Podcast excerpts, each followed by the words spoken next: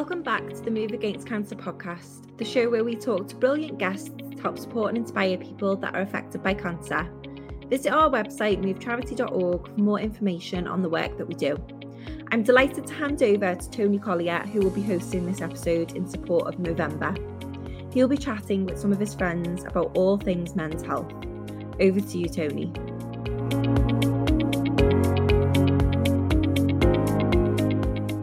So, welcome everybody to the Move Charity podcast about men's health. It's the first time that Move have done a podcast about men's health, but this is a podcast that might save your life or the life of someone that you love. So, this is really important because we're trying to spread a message about awareness. I'm going to ask each of our guests to do a short intro, and I'll start myself before handing over to others. So, I'm Tony Collier. I'm a trustee of the Move Charity I'm also a Northwest Regional Ambassador for 5K Your Way, but I'm also a man living with advanced stage incurable prostate cancer that was diagnosed six and a half years ago. And that's my interest in, in, in, uh, in men's health issues. Um, I'll hand over to Dan, and if you could do something similar, Dan, that'd be great. No worries. Hi, all. I'm Dan Rowe. I am a senior project development champion for the men's mental health and suicide prevention charity called Andy's Man Club. Uh, really pleased to uh, to to be joining Tony. So uh, thank you very much for the uh, the invite. Thanks, Dan. And over to Af. Yep. Hi, everyone. Uh, my name's Af Marseille. Um, I'm from Weymouth in Dorset, down on the south coast of England. Uh, testicular cancer, um, seven years ago, stage two. Um, and that sort of, yeah, sparked, I guess, my interest in supporting other men in, in their mental health journey um, through their cancer journey as well. And yeah, recently published a book on um, yeah the, the the effect of a cancer trauma on men's mental health. So that's sort of yeah where my interest lies, and um, I'm very uh, interested in sports, uh, every kind of sports as well. So I'm a bit of a sport fanatic. Well, you'll get a fair bit of sport today from Kevin and I, and maybe Dan, who's a Wrexham fan, but we don't count that.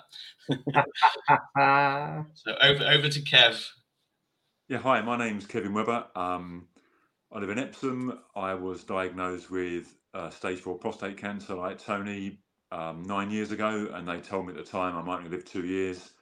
Here I am, nine years on, just gone past my nine year anniversary, and I'm still here. Um, so many men I got to know have already died. Uh, in fact, a guy died sadly yesterday who I got to know. Um, I think you know, younger than me, diagnosed for less than a year to death. So I do everything I can to raise awareness for prostate cancer, and actually, to be fair, any illness that someone's got because they're all just as bad, you know. I'd want to start off by just um, giving our listeners, viewers, some idea of things that each of us might have done that might be considered to be a bit daft or a bit amazing.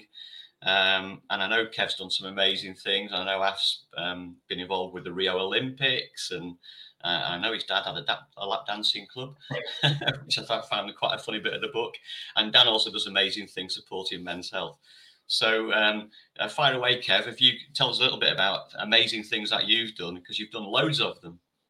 Um, when you get told that your life might be over quite soon, suddenly things become taken away from you. You know, you can't dream, you can't think about next week, next month, next year because you know, I thought I was my life was already over, Can, uh, chemo, radiotherapy, and death. And so I was always a bit of a runner, but not a great runner.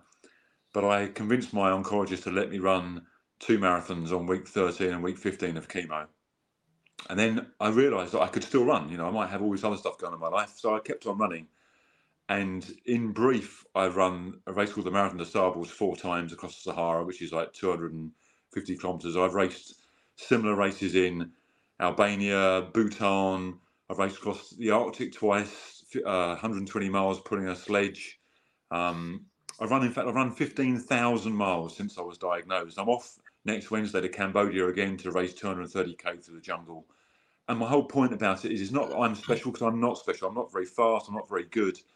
But if a, if a now 58 year old man with stage four cancer, nine years on, can still take on these challenges and generally succeed, then no one has any excuse. And I use it as awareness, fundraising. I've raised now over a million pounds for Prostate Cancer UK, and it just shows what is possible if you push yourself.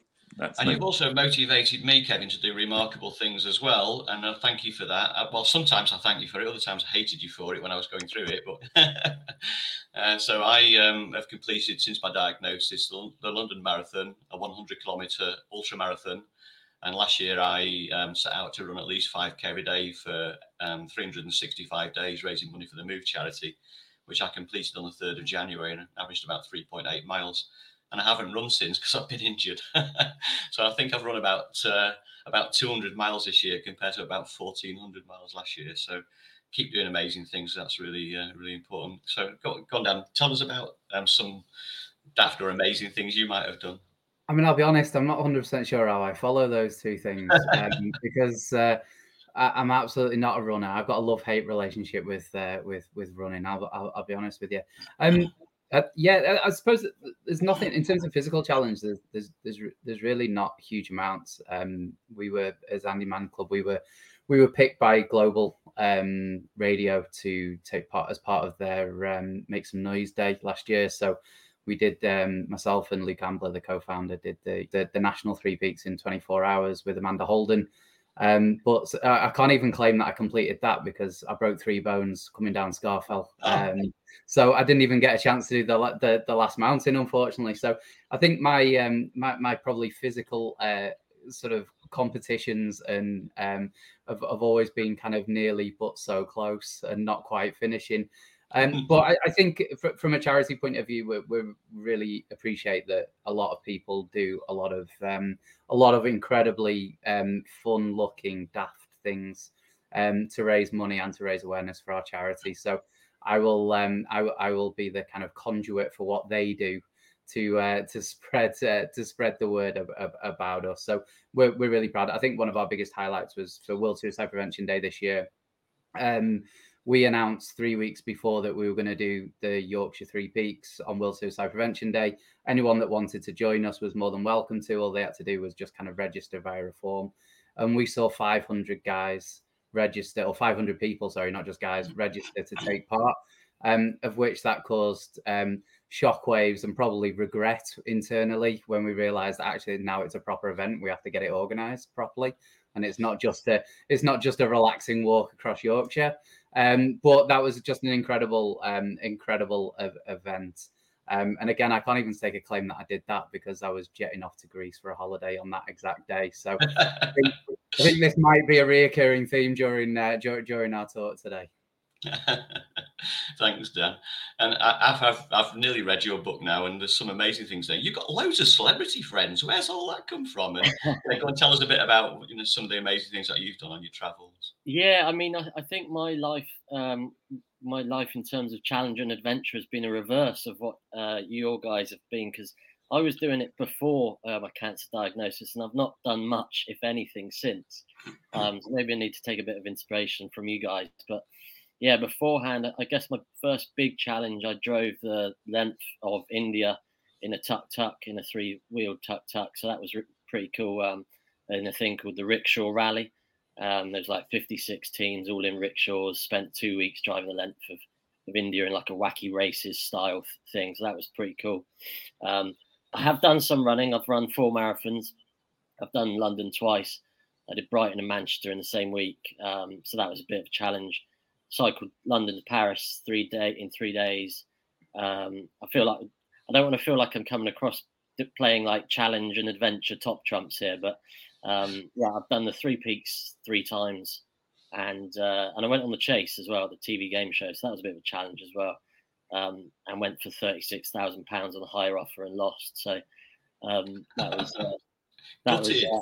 Yeah, gutted. Um, but putting myself outside my comfort zone is has been something I've always really, um, I guess, enjoyed is a is a strange word to put it, isn't it? But it's something that I like doing and, and keep developing. Uh, but yeah, since since the cancer diagnosis, I've not really been able to run um, and and do those sorts of things. But yeah, I've I've worked at the last three Olympic Games as well. So I've done London, Rio, and Tokyo. Um, so in terms of like famous friends or uh, um, what you see. I've sort of been am- been amongst a lot of sports stars um, from the early days of their journey as well. So I guess that's why you, you know, become a bit more friends with them because you're you're there in the small halls, not just the Wembley arenas. So that's been a nice um, journey to watch other people's successes as well.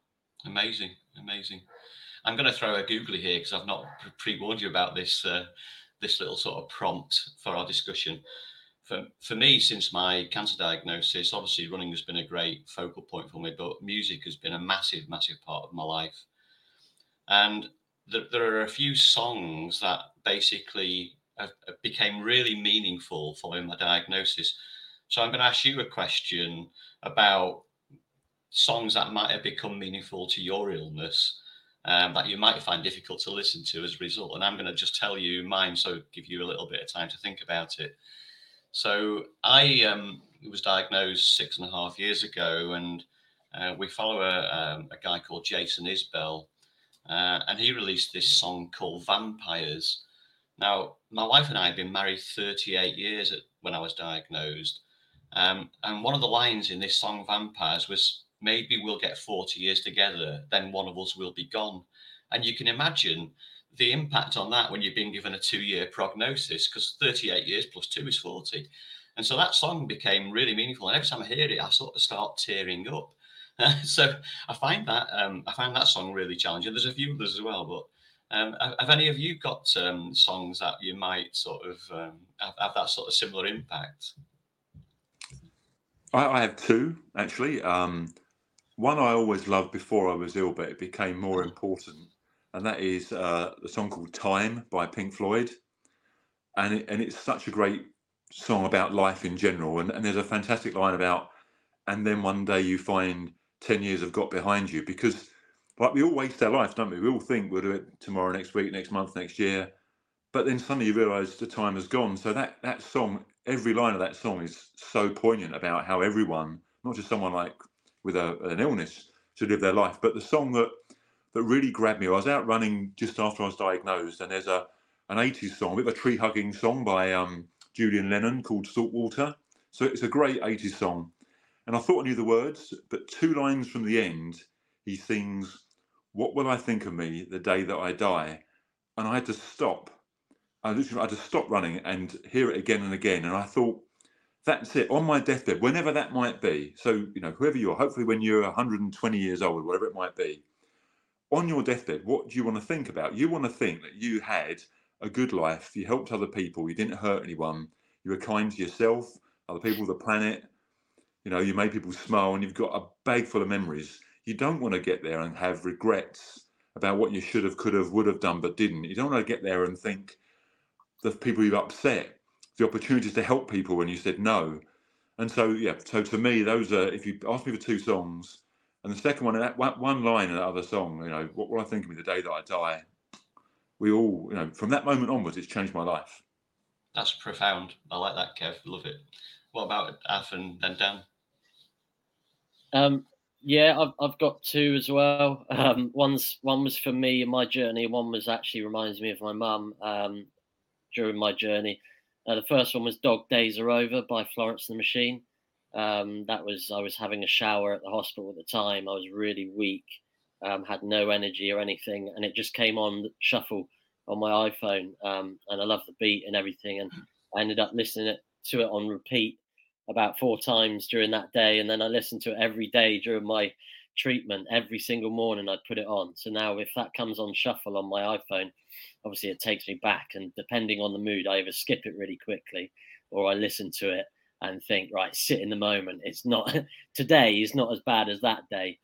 Um, and then the second one was was westlife you raised me up. Um, was one day i came back to my house um, and my mum was listening to you raise me up on repeat and she doesn't really listen to music um, but it sort of um, sat with me because i felt like you know, my trauma is affecting everyone around me. And she was trying to find the power in music as well, um, and, and, some sort of message beyond words as well. So I think that one actually makes me more emotional than Dog Days Are Over. Dog Days Are Over makes me feel motivated, and I can, I can, you know, take over the world or something. But um, Westlife, you raised me up. That brings a tear to my eye.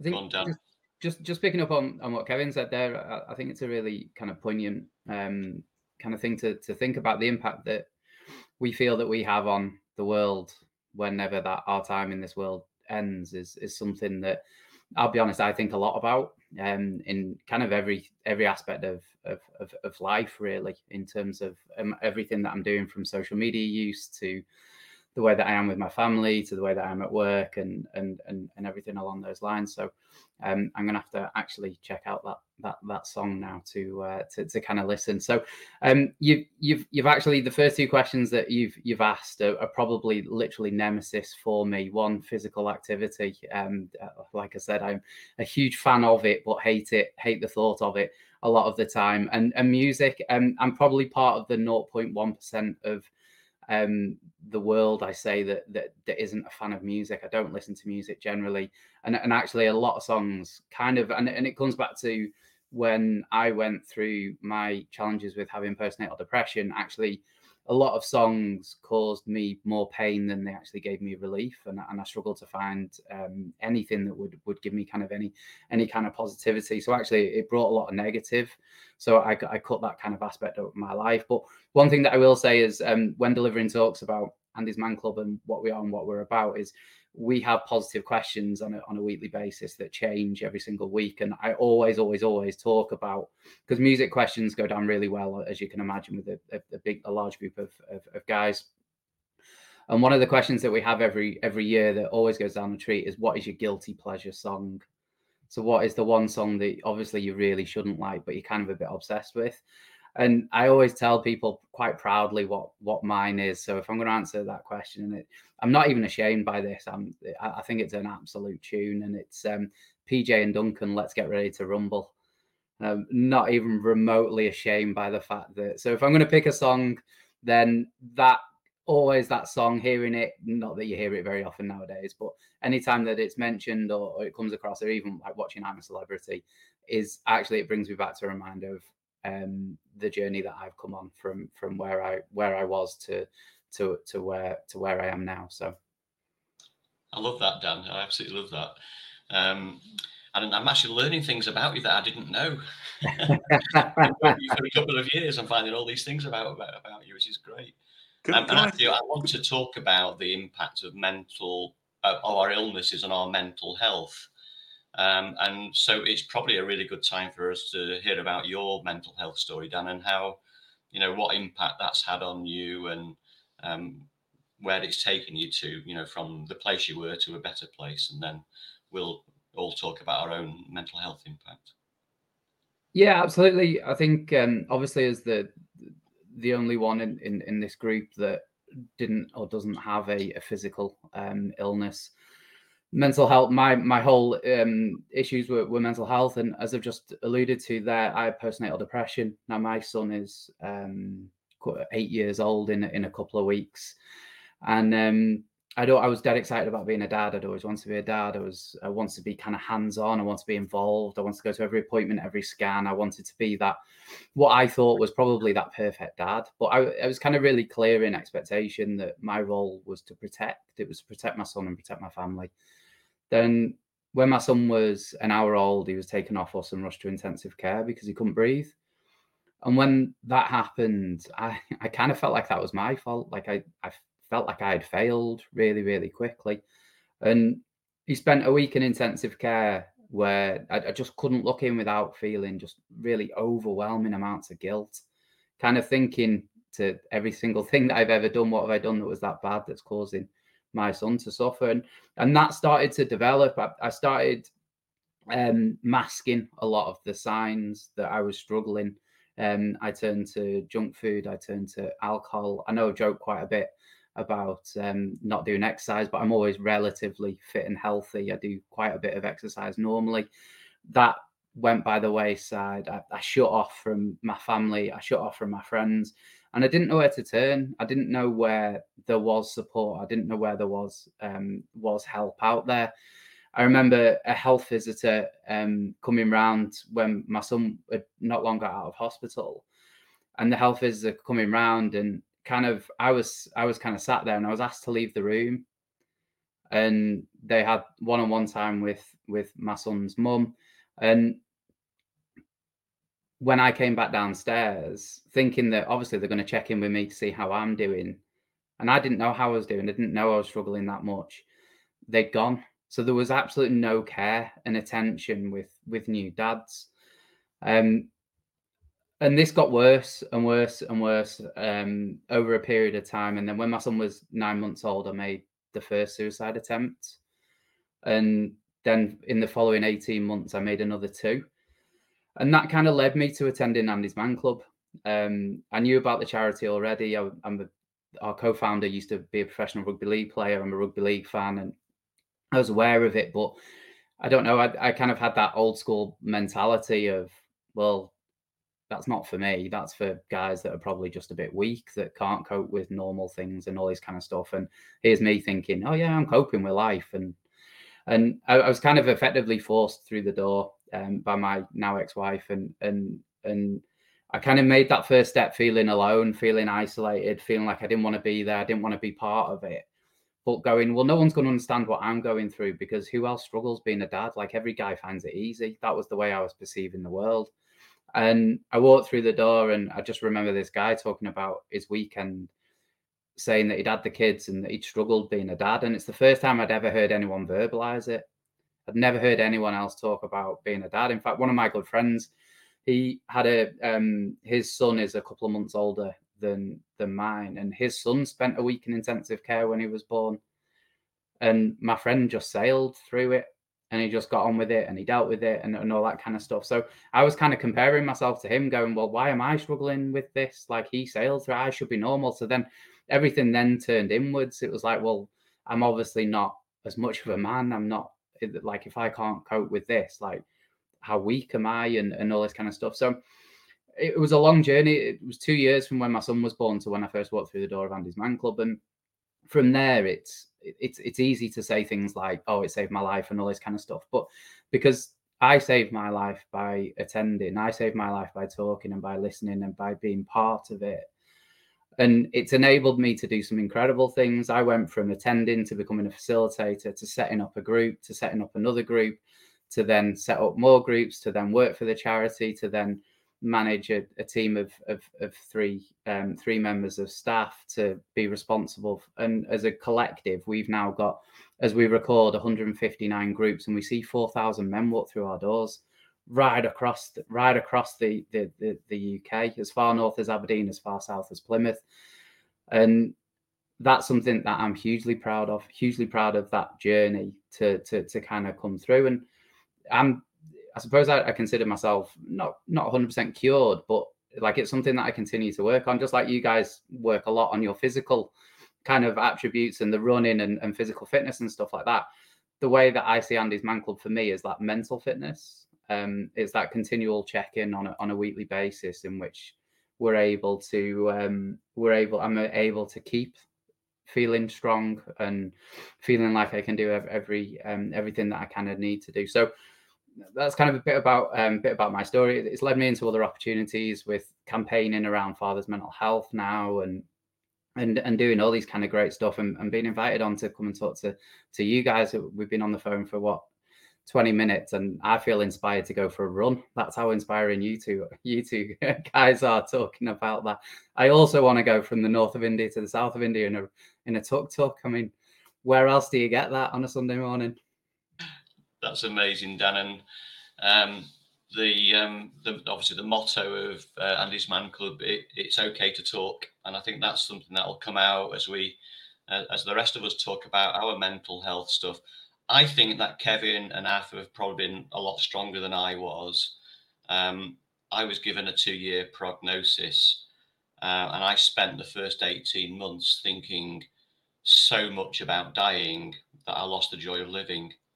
Um, and I was going through it. I, I, was really struggling with my illness, struggling with the fact that I might only have two years to live. Um, my sister was admitted to a hospice for end of life care for breast cancer, and she was only 54.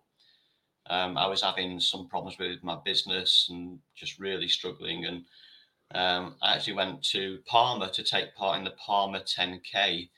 Had the most horrendous run, uh, really impacted by cancer related fatigue from uh, from the treatment that I'm on ran sort of 10 minutes slower than I would normally and had a really really horrible horrible time And all these things sort of crowded in, and I got back and I literally cried for a week. And I go, "What on earth is going on?"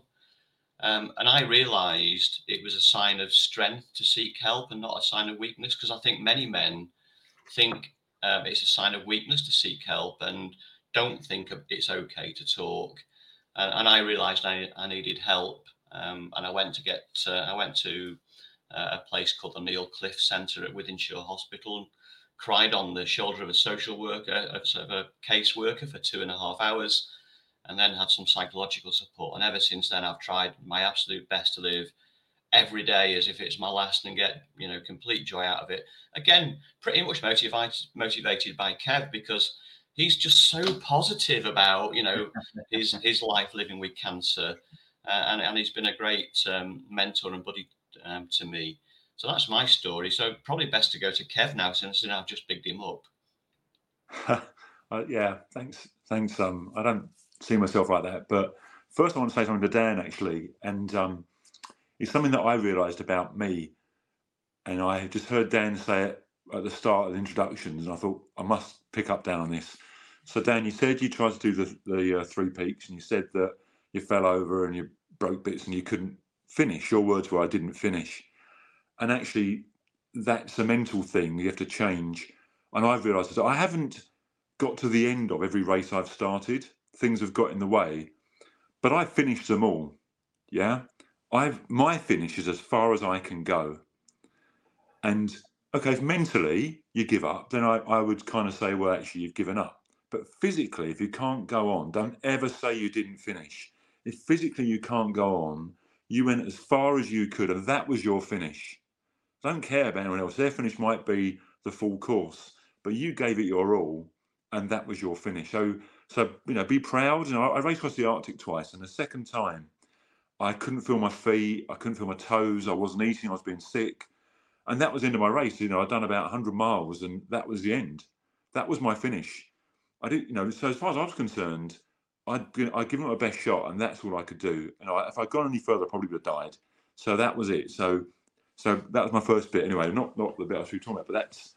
But mentally, you know, when I was diagnosed, I cried for about the first week, and then I, I used to cry in the daytime, and then I realised that was that wasn't fair on my family. So I used to wait until my wife was asleep, and then I'd cry then. So I didn't want to upset her with me being so upset.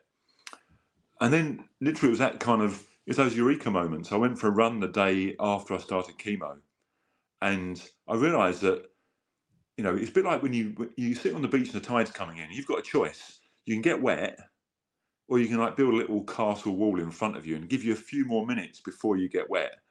And that's how I see my life. I'm building this biggest castle wall I can, and one day I'm under no illusions that the water will come over the top of the sandcastle and I'll get wet.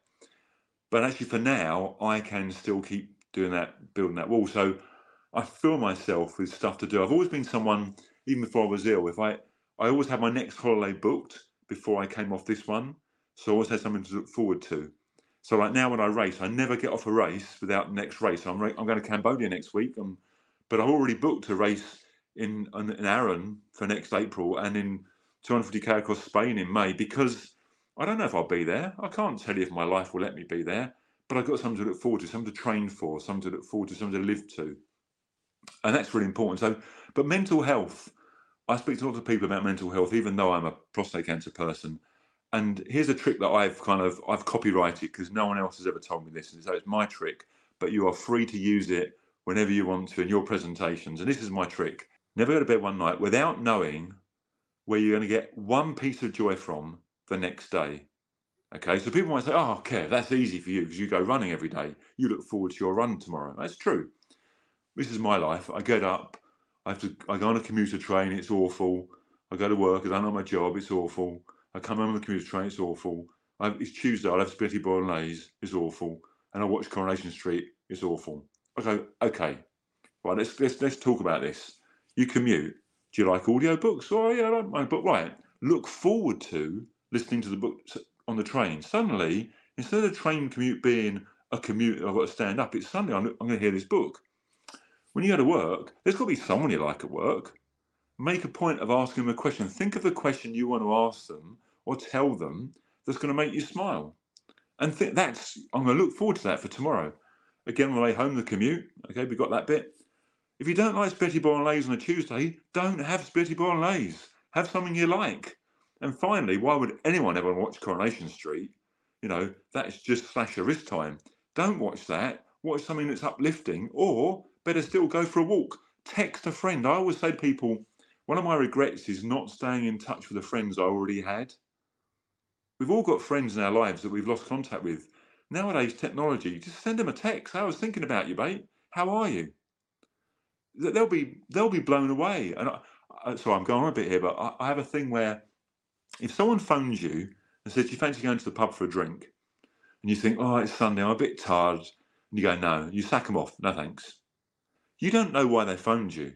They chose you. They might chose you just because you're a good bloke, but they might have chosen you because it's been hell at home this week, and they chose you to the person they could talk to in the pub. They chose you because they feel safe talking to you. So never ever sack someone off with a no, I can't make it. Even if you can't make it, you go, can't make it right now, but hey, I've got five minutes to speak on the phone. Why don't you give me a call? Or can't do it today. How about tomorrow? So that's another way of doing mental health. Never ever sack someone off and, and hope that if you contact someone, which might be a cry for help or just a cry for staying positive, that you never sack them off and you go, yeah, let's talk about that. Anyway, that's that's what that's my trick. Staying positive. Just do, just do, think about, and do. You can see why Kev's been an inspiration for me, can't you? go on, after your turn. Have a have a have a go at following Kev. um, I think I think my mental health journey and and sort of trying to inspire others started uh, way before my cancer uh, diagnosis. It was uh, in my early twenties. I was actually trying to sort of find myself a way in um, and relationships with my dad and things like that. And um, a few things went wrong in my early 20s and i ended up like actually getting counseling and trying to figure things out and why had certain things happened in my upbringing and stuff like that and um, and the counseling was was was useful it was very good reflection everything um, but the thing that really um, changed my life i guess i went on a stand-up comedy course once and this guy who was teaching the course, he said, stand up comedy will set you free. And I was like, wow, that sounds really interesting. Um, and I did this six week course. And at the end of it, you do a gig, and there was 120 people there. And he said, whatever's the worst thing in your life, make a joke about that. And I was like, right, okay. Um, and like at the time, I'd found out um, that I had this other brother that I didn't know about. You know, my dad had a, a secret family kind of thing.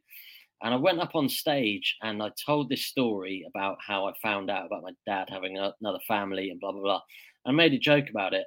And on the DVD, which you can actually see, um, I stutter in that word.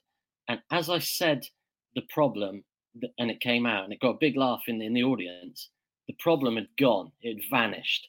What I'd been holding on to for like 18 months, and I, and I turned it into humor and comedy and shared it with 120 strangers it all it just suddenly vanished. Um, and that was the defining moment, I think, for you know, like we've spoke about here, is sharing problems. And, and I'm not saying you have to go and do a, a, a stand-up comedy set to 120 people to get over issues and things like that. Um, but I think that's what taught me about talking openly and sharing um, issues and stuff like that. And and yeah, when I had the cancer diagnosis, I was in Brazil like mentioned, I, I, was living the dream. I was on Copacabana Beach. I was working in boxing. Had this Brazilian girlfriend. Life was ten out of ten every day. And then all of a sudden, I had to come back and you know face this um, cancer diagnosis. And and I just put it on Facebook and I said, you know, hi everyone. I've I've been going through cancer and uh, sorry, I've been in Brazil living living the dream. Now I've got cancer, but don't worry, we got this and uh, everyone was sort of really taken aback that, um, you know, like Kevin mentioned, they've been running this run of the mill life, you know, having a spaghetti bolognese on a Tuesday in Coronation Street, etc. And I was sitting there with cancer, and I was still like, you know what? We've done challenges before, and we're going to get through it. And I put at the end of it, um, "Don't worry, everyone, we got this." And everyone started commenting on this social media post. You got this, Af. Af, you got this. And then like I'll, I'll show these. I've got this these blue. You got this wristbands um, So the last person who had a, a wristband and testicular cancer was Lance Armstrong. So I thought I'd follow his uh, his, his, thing. I, have not I've not signed up to the Tour de France yet, um, or started blood doping or anything, but um, raised money through those wristbands, and, and you got this. Um, and, and that's what I think was the, my mental health journey as as well as like I said, I did a lot of the challenges beforehand, so I knew what it would, took in your mind to complete a marathon or to complete uh, climbing mountains and stuff like that. Perseverance, going to sort of your extremes and further than that if you can. Um, and for me, my I guess cancer journey was a lot was trying to manage the people around me's mental health as well as mine. Um, and that's the thing I struggled with personally was was trying to not let everybody sort of crumble around me because my dad didn't take it well. My mum was really struggling. Um, and someone put a really good analogy to, to me, which, if anybody's listening to this and uh, is also going through the same, that their mental health might be okay, but it's the people around them. Um, they said to me, This is a team effort. What you're going through is a team effort. Like Usain Bolt doesn't just win the 100 meters on his own, he's got his coaches and his family and his fans.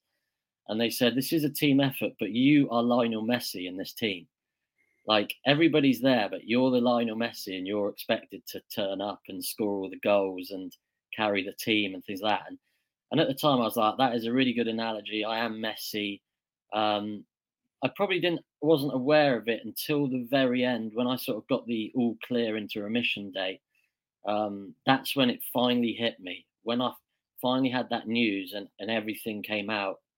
And again, someone described it um, after reading the book like it's like I was holding my breath the whole time through cancer, and then right at the right at the end, I've come up for air, and then I'm like like that, and then it's all come out, and I think that's a lot of um, when you are going through mental health things. That is sort of if you're keeping it in, it is like holding your breath underwater, and you can only do that for so long before you need to come up, and it just hits you.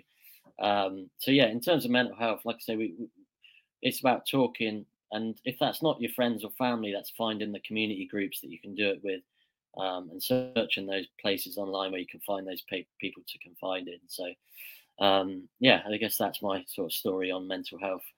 Lots of life lessons lessons coming out this morning. Um, so thanks for that, Af. And it was interesting that you talked about the impact on um, on family life and and your family from uh, your illnesses. So just turning to Dan, um, what was what was the impact like on on on your family of your own illness, and how did they cope when they found out that you'd made some attempts to take your own life? Um, it has a, a huge impact. Um, it's trauma. It's nothing, nothing more, nothing less. Um, that that they've got to go through. I was talking to someone the other day about when you find yourself in that situation. For me, when when it happened, when when it happened to me, and I made those attempts, the next day, if I felt a little bit better, then I felt a little bit better. My family around me didn't because they were still catching up, and there's always a delay in terms of being able to um, being able to even relax around around you as an individual. I mean, make no mistake about it. I'm I'm, I'm now in an incredibly happy relationship, as is my ex-wife. But my mental health caused my divorce, not because my ex-wife didn't support me, because she provided with me provided me with an incredible amount of support, well over and above. It's because because of the impact that my mental health and, and suicide attempts had on our relationship. Our relationship went from being husband and wife to patient and carer. And that was a really kind of easy switch to make because the difficulty of watching someone struggle through with poor mental health, certainly to the extreme, to, to, to my extreme, if you if you like, as I got better, my ex-wife, I'm sure, uh, would have felt that, well, when's it going to happen again? When's the next time? I can't relax because when is the next time it's going to happen? And I suppose right now, my my mum's had three strokes in the last six months, and and I now probably fully understand to what my family went through with me because uh, I feel, although my mum's healthy at the moment, it does feel like, well, I can't relax because the next phone call is going to be that phone call to say that it's happened again. And it's taken six years for me to fully, truly understand what those around me must have felt, but over the space of two years. Um, so my family felt helpless, felt that they could do anything and everything to support me, which they did, and they went over and above what what any anybody should should have to do to make sure that I was okay. But the biggest thing around it is, as I'm sure you guys will will all attest to with what you've been through as well, it needed me to make that step. It needed me to make that decision. It needed me to um, Kevin mentioned about the the power of positivity. I do uh, something every single day now, which is called Three Good Things, which is just really simple of three good things that have happened that day. So maybe it might not be necessarily looking forward to the next day, but it's very much my mind is trained to look for things that are positive and look out for that positive things. Um, to to be able to to do that and to give everyone an idea, I started this five five and a half almost six years ago. The three good things. The first time I ever filled it in my three good things were I got out of bed, I had a shower, I ate food. They were at that stage in my life hugely, hugely positive things because they weren't necessarily things that I did every day.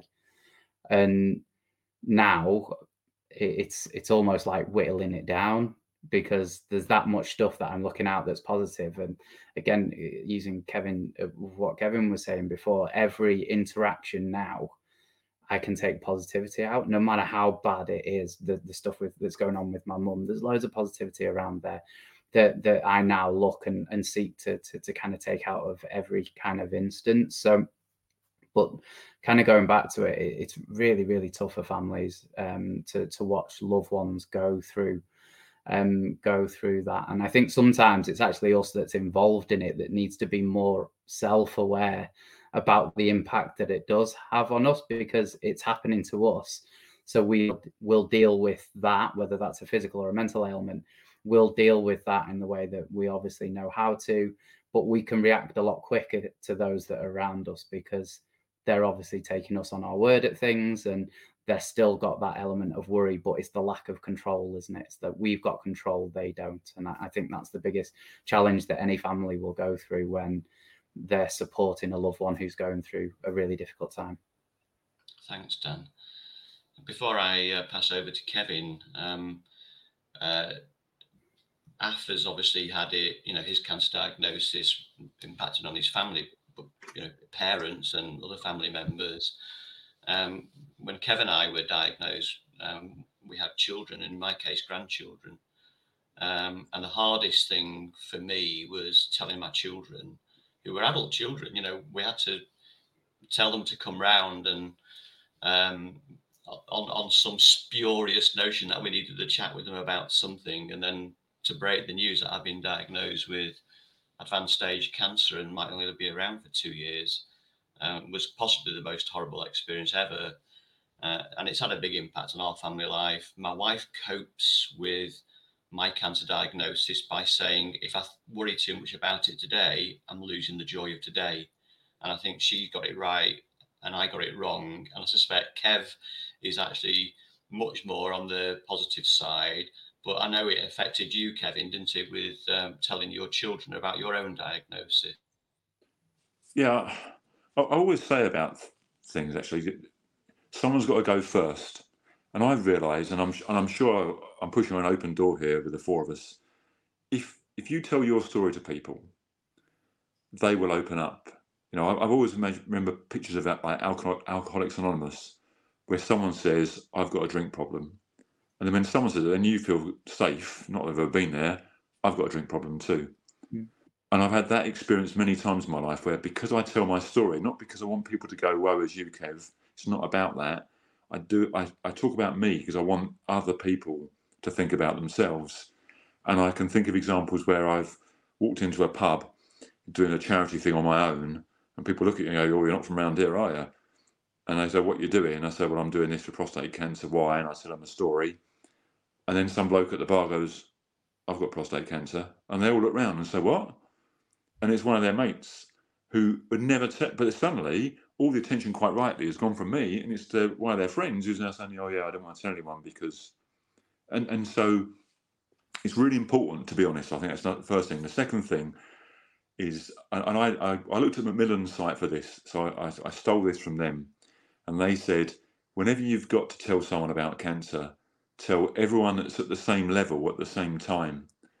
So my kids were 16, 14, and 9, and I deliberately got them all in a room together and I told them the same story. And that way they hear the same thing. No one hears it first. There's no favoritism. No one feels left out. If one of them asks a question that another one wasn't going to ask, they will hear the same answer. And that's true of everything. I talk to a lot of companies nowadays. And I say, when you deliver bad news or good news, don't ever tell one person first because everyone else at the business gets hacked off. So that's what I did. I told my kids. I didn't say because they were too, in my opinion, they were too young to say I might not be here in two years' time. I told them it was incurable, and then they, all, you know, everyone cried, and then I said, "Come, on, let's go and play football," because actually, that's the bit about life is if you feel all right today, it's a good day. My wife always says that if you wake up and feel okay, it's going to be a good day, and that's the thing. Too many people waste their lives, and I do my presentations to people. I always say, you know, if you'll never look back on your deathbed and say, "I wish I spent more time crying." Oh, why didn't I stay in bed feeling miserable? No one ever says that. And no one ever says, by the way, I wish I watched more of Love Island on TV. Another hint. Um, but people do say, I wish I spent more time with my fam- family and friends. I wish I did more for other people. I wish I went out and enjoyed myself.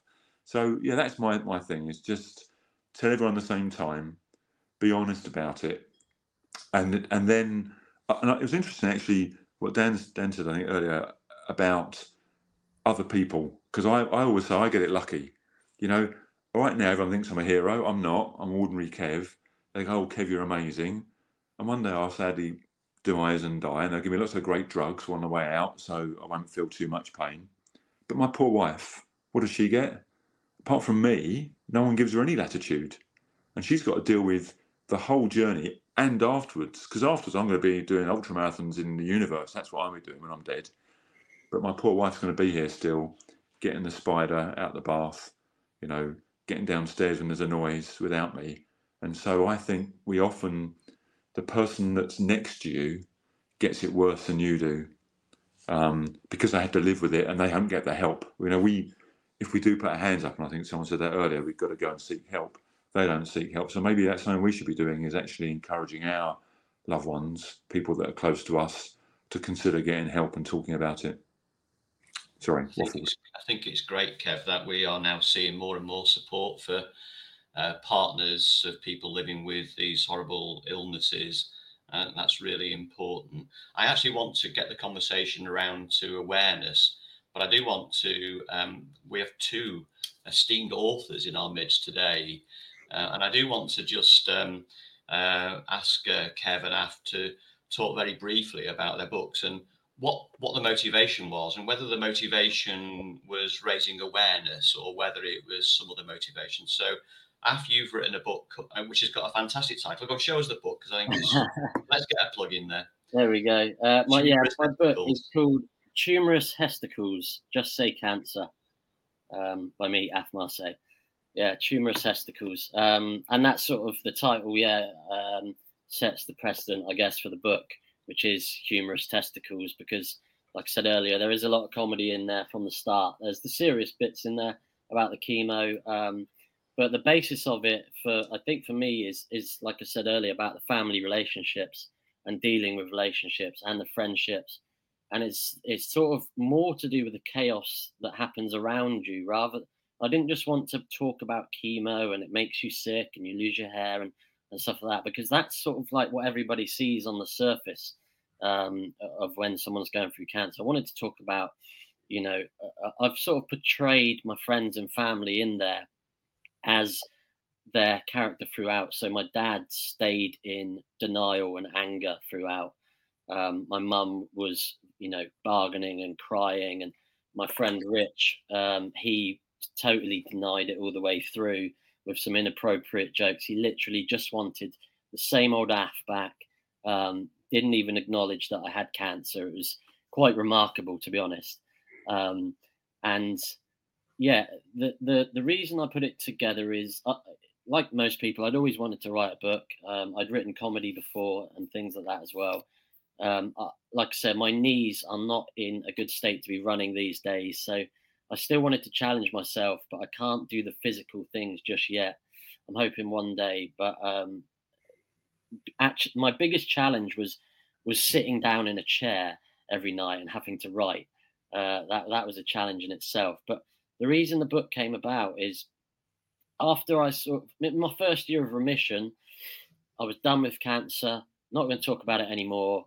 I'm get, taking a flight to Cuba, going traveling. I'm going to live my life. That's it.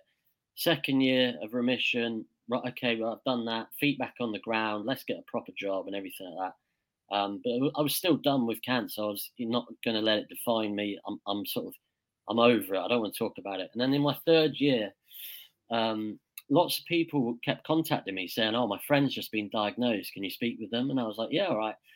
I get on the phone to some strangers and, and say, "Look, this is what's going to happen, and your family's going to go a bit mad, and it's going to be really difficult, etc., etc." And and then what I was doing, I was writing letters to a lot of new cancer patients, and I was saying, "Look, you're going to be okay. This is what's going to happen. You can't have people be in denial and anger and frustration around you, and and and I was writing a lot of letters to people and and after writing a lot of the letters, I thought, you know, I could just turn this into a book and then just send them the book next time.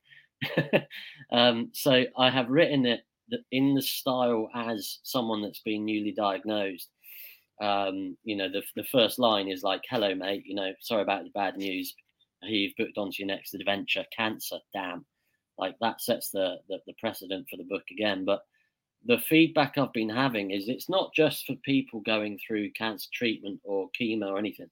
This is for like the mums, the partners, uh, the siblings, the friends that have to, like Kev said, sit on the sidelines and look at you know what is really going on because it might be the person with cancer treatment that's getting all the attention and, and talking about it, but what is really going on in a man's mind, in a young man's mind especially, um, through that, and, and yeah, done a no holds barred on it, um, and yeah, speak about every, everything in between from fertility, um, the fertility clinic visit to the chemo to trying to mend relationships. Um, I mean, the, the unique part of my story is, like I said earlier, I was in Brazil, but I just finished my job at the Olympics, so I was unemployed.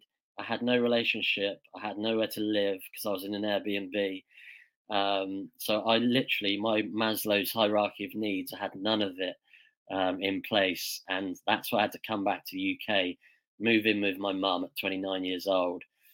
Um, had no income, had nothing, uh, but I had loads of support, and that that's what that's what got me through it, and and keeping that humour um, and, and, the inspiration throughout. So yeah, I've had some very positive feedback, um, and yeah, the last bit to say is really, you know, at first I thought this will be a good way, again, with the stand up comedy, when I released it into the world, it was no longer a problem. I thought the, the same might happen with, with the writing.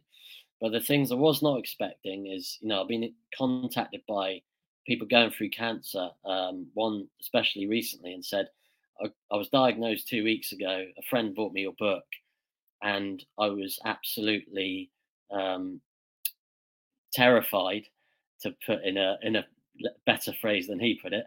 Uh, I was absolutely terrified. But now reading your book, I know I can absolutely nail this, and I'm not scared anymore. And I was like, wow, that, that really hit me hard. Um, it, it's brought yeah, it brought tear to my eyes, and and that's sort of hopefully what I can do is helping these people, supporting these people, and and the friends and families of the people that are going through it. So that's that's brilliant, Af. I'm going to turn the conversation round to awareness for the last five minutes. But Kev, you've written a book, uh, Dead Man Running, um, which I've read, and it's very inspiring. And was your motivation um, about raising awareness? Um, I found one of the chapters right at the start when you were telling your family. I found that really difficult to read because I've been there and done it. But go tell us whether what your motivation was.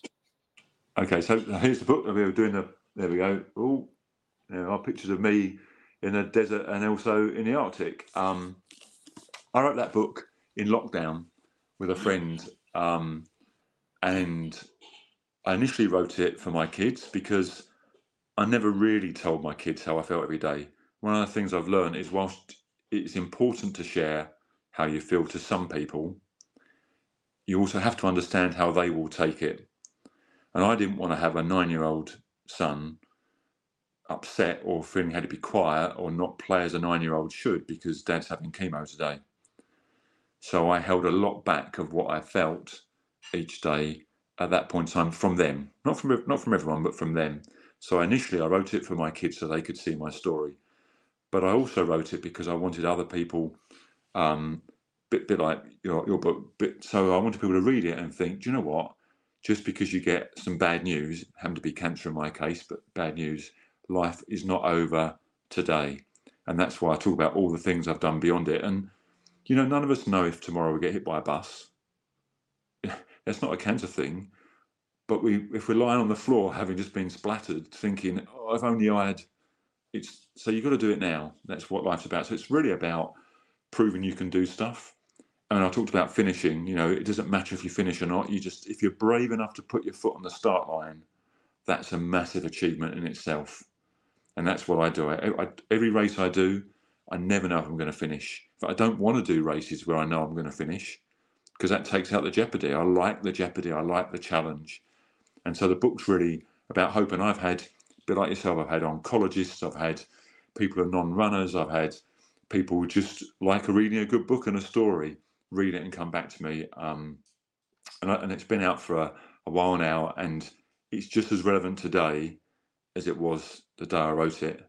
Um, unfortunately, now I've got to write Dead Man still running because I've done loads more since it as well. I'm about two chapters short, of book two, um, but it just about it's about positivity. You know, the first chapter's a tearjerker, absolutely, but once you get past chapter one, that sets the scene, you then go, well, actually, if you can do what we do after that, then then that's fine. And you know, I know many oncologists that when mm. people get diagnosed, go, you want to get this book, and then I get the feedback and everything else, which is quite nice.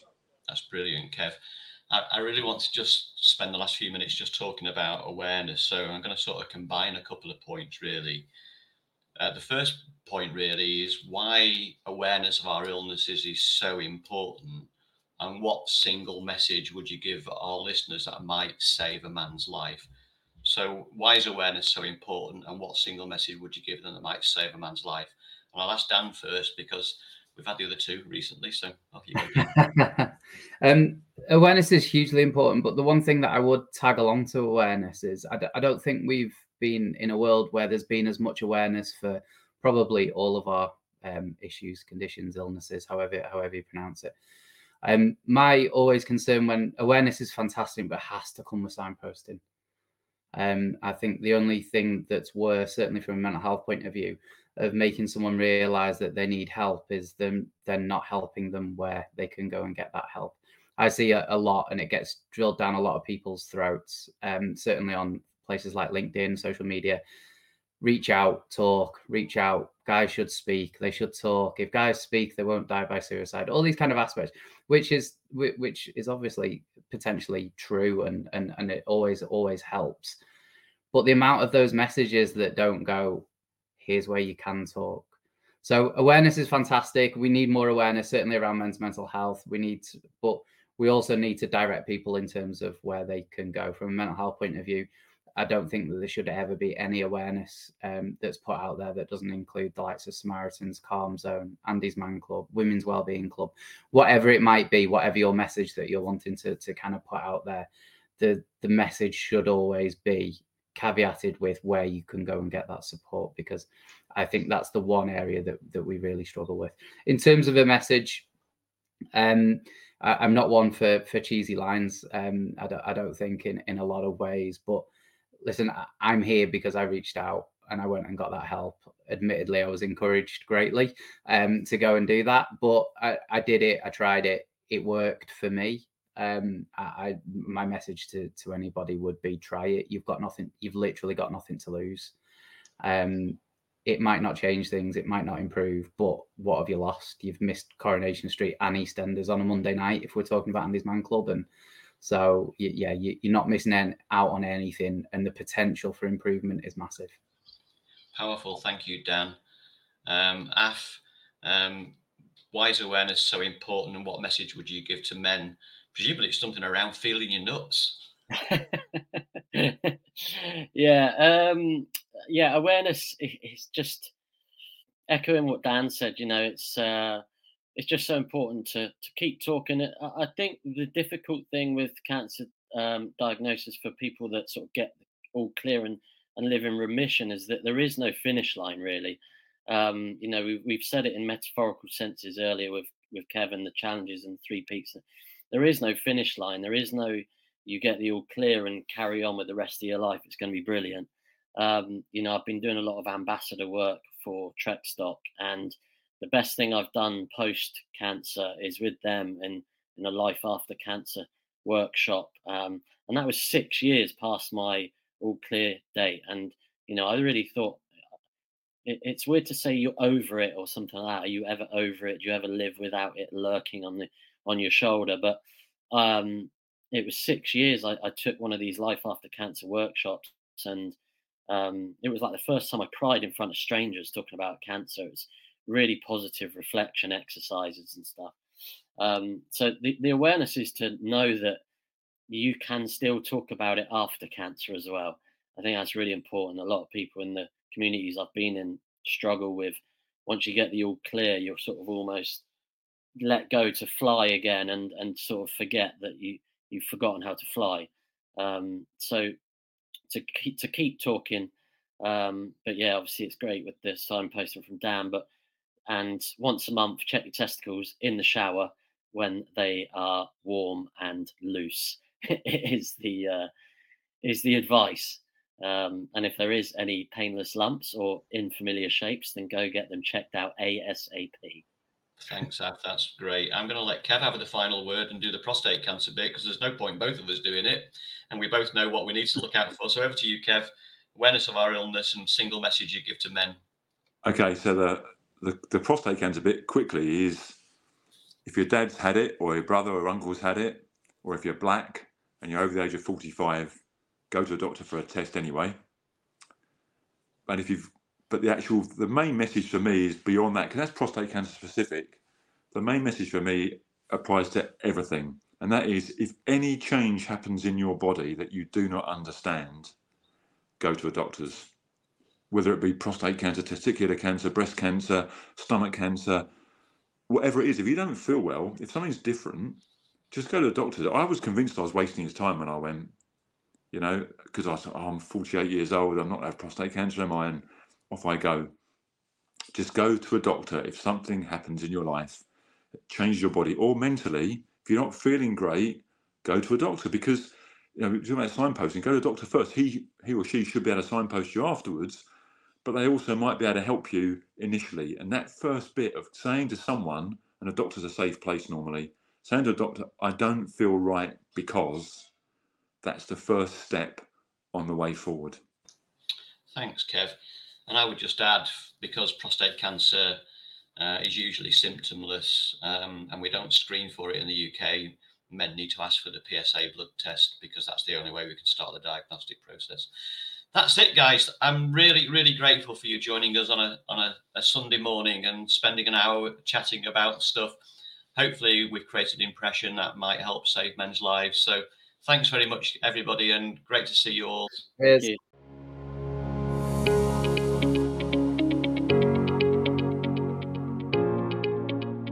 Thanks again for listening to the Move Against Cancer podcast. You can subscribe to the show on our website, movecharity.org, on Apple Podcasts, and on Spotify. Please don't forget to give us a five star review in the app if you enjoyed listening. Thank you once again to our host Tony and his guests, and we'll be back soon for another episode.